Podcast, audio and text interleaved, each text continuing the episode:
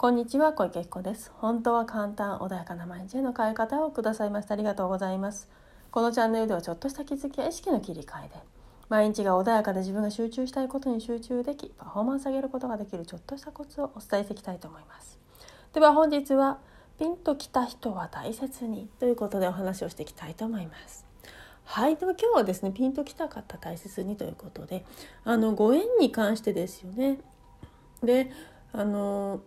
普段ね出会う損得とかで考えてね人とお付き合いされてる方もいらっしゃるかもしれないんですけれどもあのピンときたりとかねあこの人なんか気になるなとかっていう方っていうのはおそらく未来からの未来の自分にとって必要な方だったりするんですね。良くも悪くもどっちもねあると思うんだけどあの悪いっていうのはちょっとね何かあのなんだろうな自分にとって痛い思いをさせてくれる方の場合もあるっていう意味なんだけどどちらにせよ自分が成長するために必要な方です。であの損得で考え人付き合いしてしまうと結局損得のエネルギーがそこで回ってしまうことになるので是非ねあの損得感情でお付き合い人とお付き合いはね避けた方がいいかなというふうに思いますね。というのはね今までもちょっとお話をしてますけれども周波数帯で動いてるので同じチャンネルになってしまってるということが同じなんですよ。損得で考えるということはお相手も損得で考えて付き合ってくる。もしくはその周辺にいる人たちはそういう世界にしてつながってしまうから、まあ、もちろんそれがねいいよいいわっていう人もいらっしゃると思うんだけれどそうじゃない方はね基本的には損得を考えずにその自分の内側がとかねなんか感情直感が働いてこの人っていう方とお付き合いをねされた方がいいかなというふうに思いますね。でやはりね直感ってすごく大事でただそれをねどんどんどんどん今いろんな思考がなんだろうね脳がね人間っていうのは発達してきちゃってますので大脳進出とかも大きくなっちゃってねだから人間っていうのは脳が重たいんだけれどもでもね本当はの消化体っていうね脳幹の奥ですねあの第三の目って言われるとこですねこれがね本当に働いているとしっかりあの人間をねまあ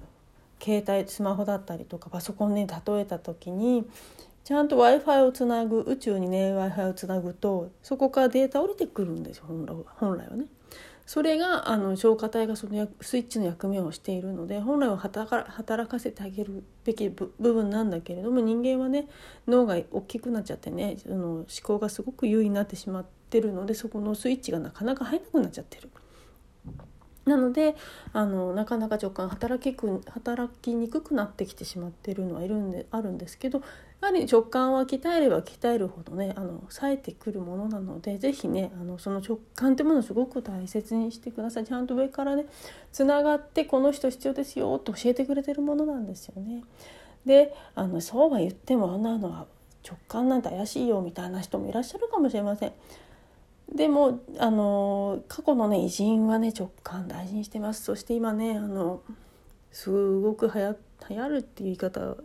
だとよくないかな「あのすずめの戸締まり」とかねあの本当に新海さんの映画をご覧になった方もいらっしゃると思うんだけれどもあれは確実にあの下ろしてると思いますねあのよくね「お笑いの神様降りてきた」とかって言われる方いらっしゃると思うんだけどあれ本当に降りてくるんですよね。であのなんていうとそれが直感っていうものだったりするなんかひらめいたとかだったりするんですよね。であのアインシュタインもそうだしあのモーツァルトが有名なかな？あのモーツァルトは自分で曲を書いたことがない書いたことないって言ってるんですね。というのは自分の中に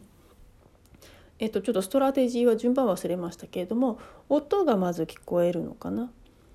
そして感じてそれをその次に映像がバーってそのオーケストラの映像が浮かんでくるんだそうでそれを全部その出たものを書き下ろしてるだけだったんですね。なのでマーツァルト自身は曲は書いてないというふうに言ってるんですね。で私の知り合いでもあのえっとですねちょっとまあ役人をやってる方もうもうやめてますけどもやってる方とかは本当に国会で話す内容とかね下ろして書いてたりという方もいますしあのクリエイターの知り合いですよね。えっとまあ、世界的に有名なゲームのクリエイターさんなんですけどその方も下ろしてます。下ろしてるって言い方おかしい、まあ、でも本人もそう言ってるからそうなんですけど要は自分の中になくてダウンロードしてなんかパッと浮かんでくるものだから今現状今のこの世界にある最新の技術だったりっていうのを「あ僕昔ねこれ漫画に書いたよ」とかって普通にさらって言いますねそういう方はね。ででその方に教えていただいたのが、まあ、宮崎駿先生は、えっと、何かアニメとかね主人公出てきますよね。それが降りてきてその人たちが先にどんどんどんどん走ってちゃうそうなんですよね。で自分が想定してたものと違う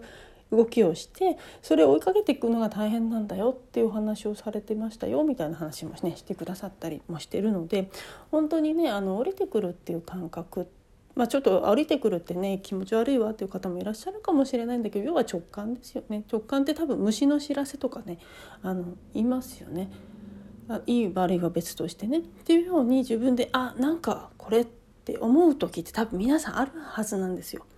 だけどそれを忘れてしまっていたりとかその思考でいやいやいや今の違う違う違うだってな根拠ないもんみたいなの消してしまっているがために分かんなくなっちゃってるだけなんですね。昔の方はこういうものを大事にしてたでしょうしあと動物ですね動物は直感が働くので地震とかが分かったりねすぐ動きますよね。というように人間が一番退化してしまっているものではあるんですね。なので直感っても大切するでああこの人ってピンときた時はそのねその未来からの未来というかもう未来も過去ももう軸本来はないんだけれどもそのね宇宙にあるそのデータを下ろしてで拾ってきてるだけの話なのでで別にこれオカルト的な話でもスピリチュアルだなんだかんだっていう話ではなくって単純に科学で量子論の話であの話をされてる方もいらっしゃいますしまだまだねあの確実にこうだっていうものではないでしょうけれどももうだいぶねあの証明されつつある領域ではあるので是非ねあのバカにせずよくね本当に芸能人の方とかお笑いの方が降りてきたっていうのは本当にそうなんですよね。なので本当に鍛えてる方本当に直感、えーと、消化体を活性化させることしてます私の一応ね知っている